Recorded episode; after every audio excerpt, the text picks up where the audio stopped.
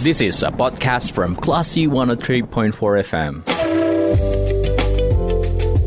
Sumbar melawan Corona, persembahan Yayasan Semen Padang, Semen Padang Hospital, hanya di Classy FM.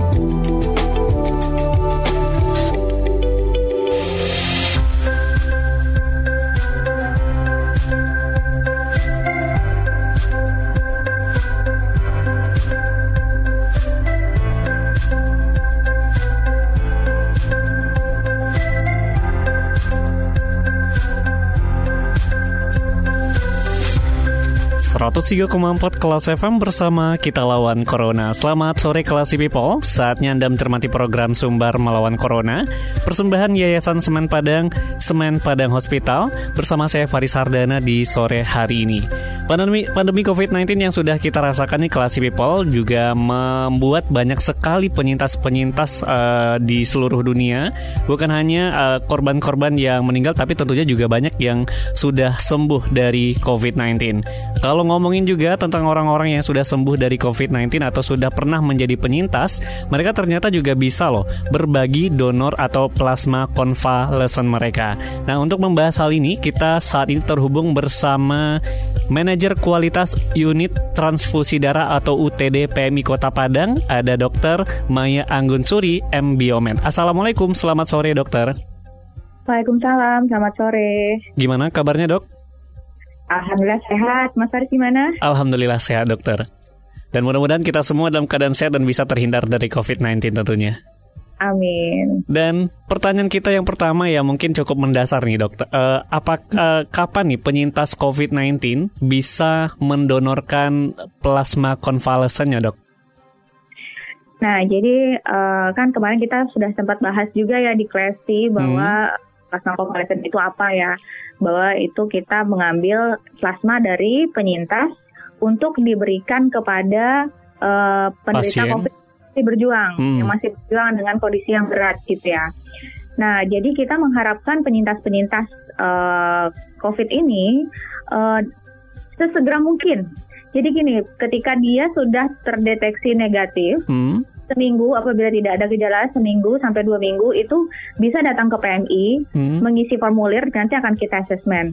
Nah itu sebenarnya semakin cepat dia uh, mendonorkan darahnya, mendonorkan plasmanya itu semakin bagus karena yang kita harapkan titer antibodi COVID yang ada di dalam tubuh uh, penyintas ini masih tinggi sehingga benar-benar memberikan terapi yang uh, optimal bagi pasien-pasien uh, yang membutuhkan seperti itu.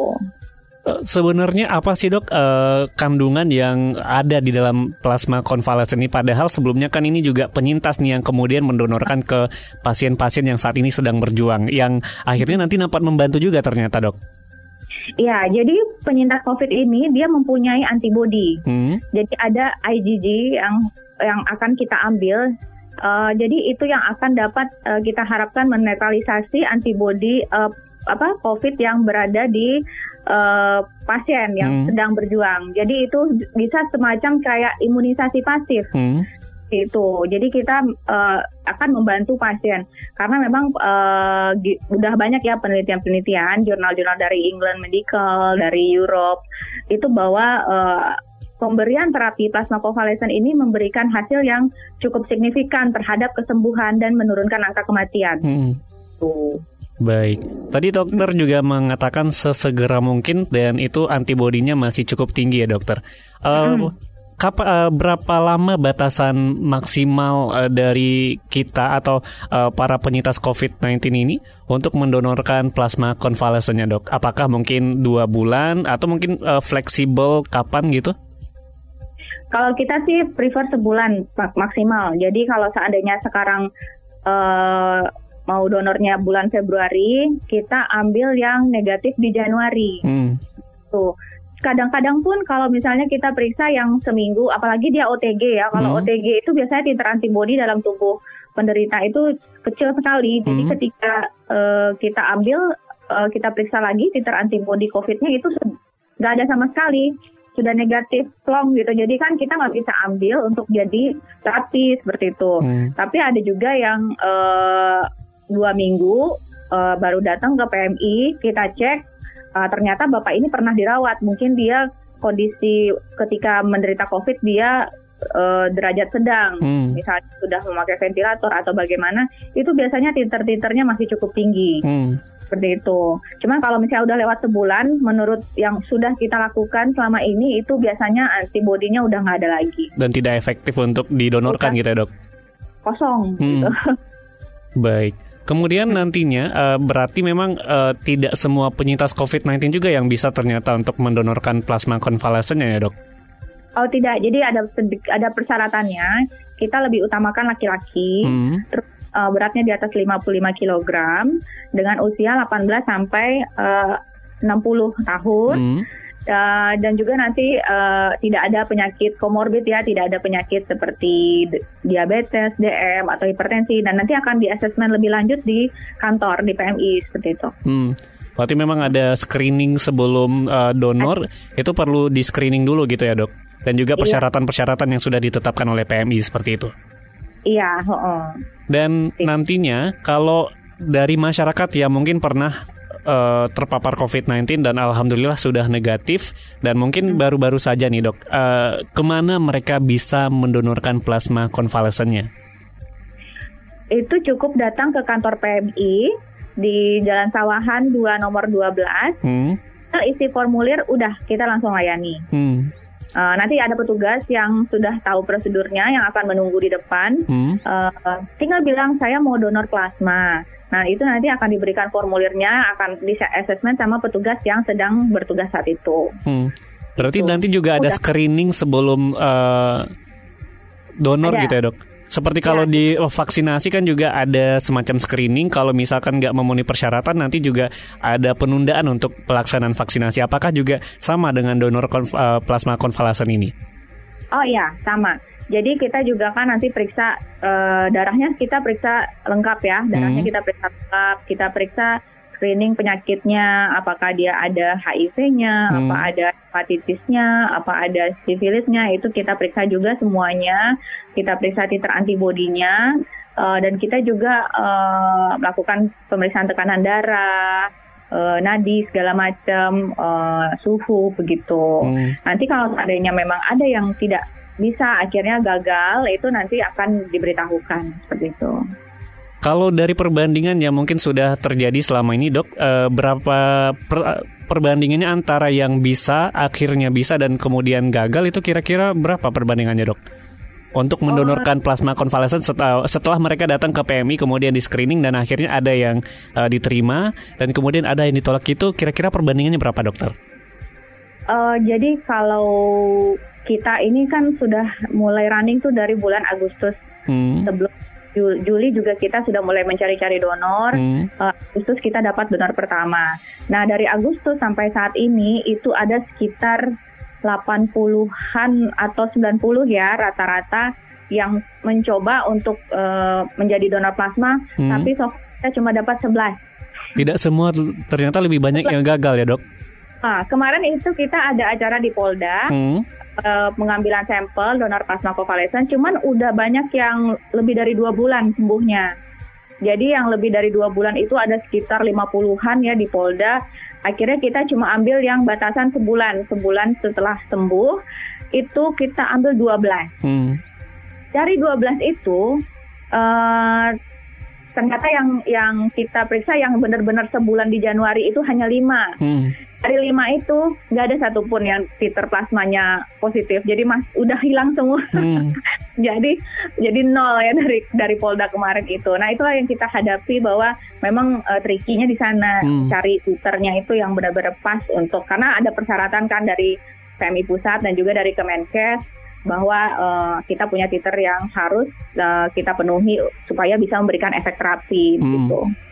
Berarti kalau bisa dikatakan eh, berapa permintaan donor plasma konvalesen ini dok? Misalkan dari eh, pihak rumah sakit, eh, kalau kita bicara tentang eh, stok yang ada itu bisa dikatakan masih sedikit ya dok.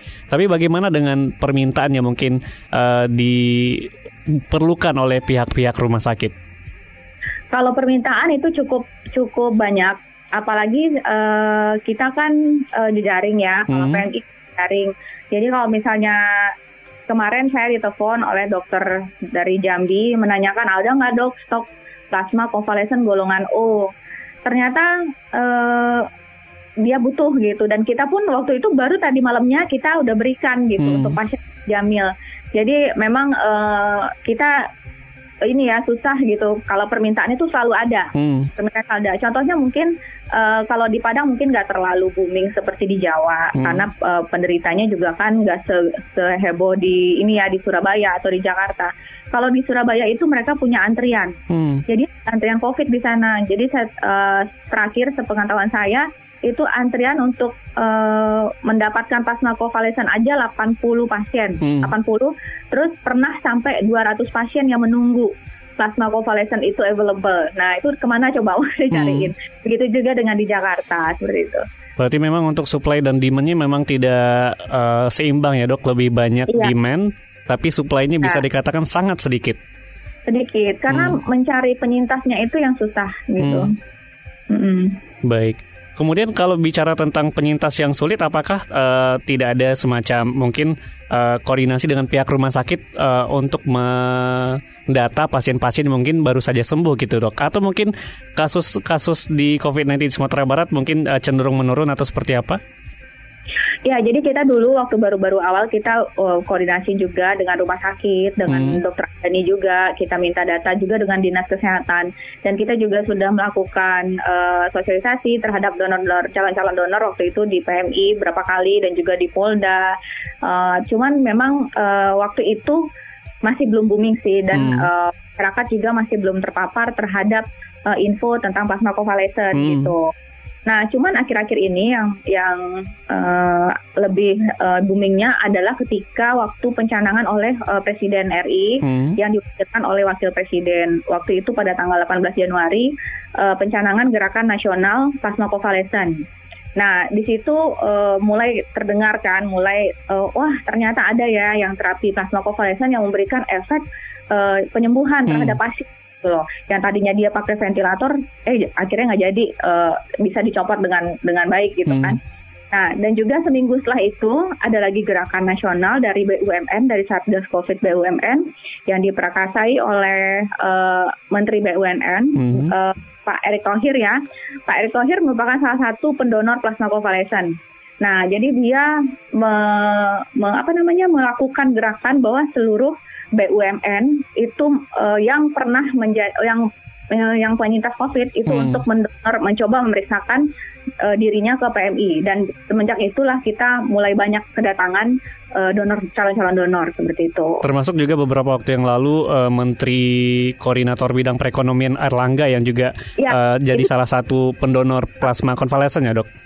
Iya, uh, uh, dia juga menjadi donor plasma konvalesen. Waktu itu ketika acara dengan Pak JK hmm. dan juga dengan uh, Wakil Presiden, uh, beliau sedang menjadi donor plasma konvalesen, gitu. Baik.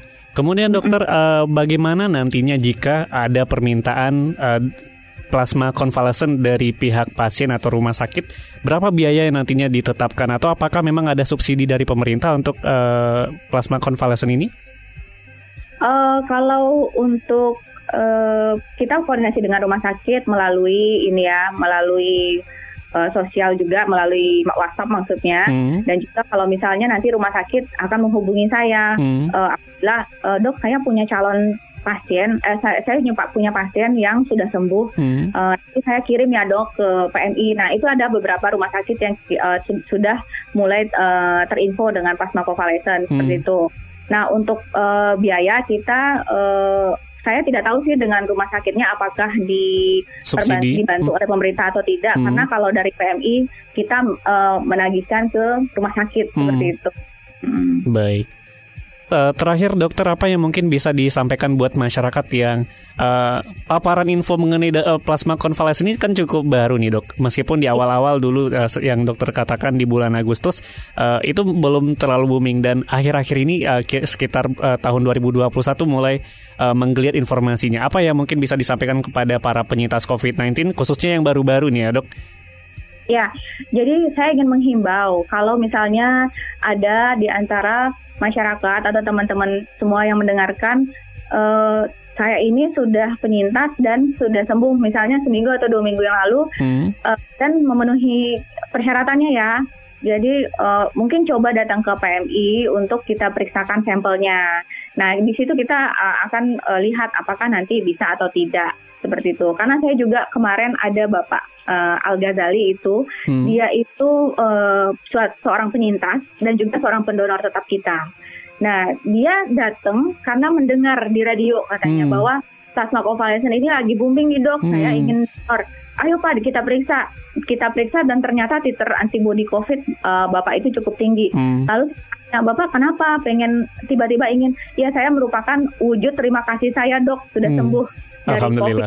Ah, ah, wujud terima kasih saya sudah sembuh dari COVID dan saya ingin uh, teman-teman yang sedang berjuang saya pernah dirawat dok, jadi hmm. saya ingin teman-teman yang sedang berjuang juga menerima manfaat dari darah saya, plasma hmm. saya. Seperti itu. Mungkin kemanusiaan Bapak itu cukup tinggi dan di situ uh, mungkin uh, teman-teman yang lain bisa me, apa namanya mengikuti jejak beliau dan juga tergerak untuk mendonorkan plasma beliau gitu ya, Dok.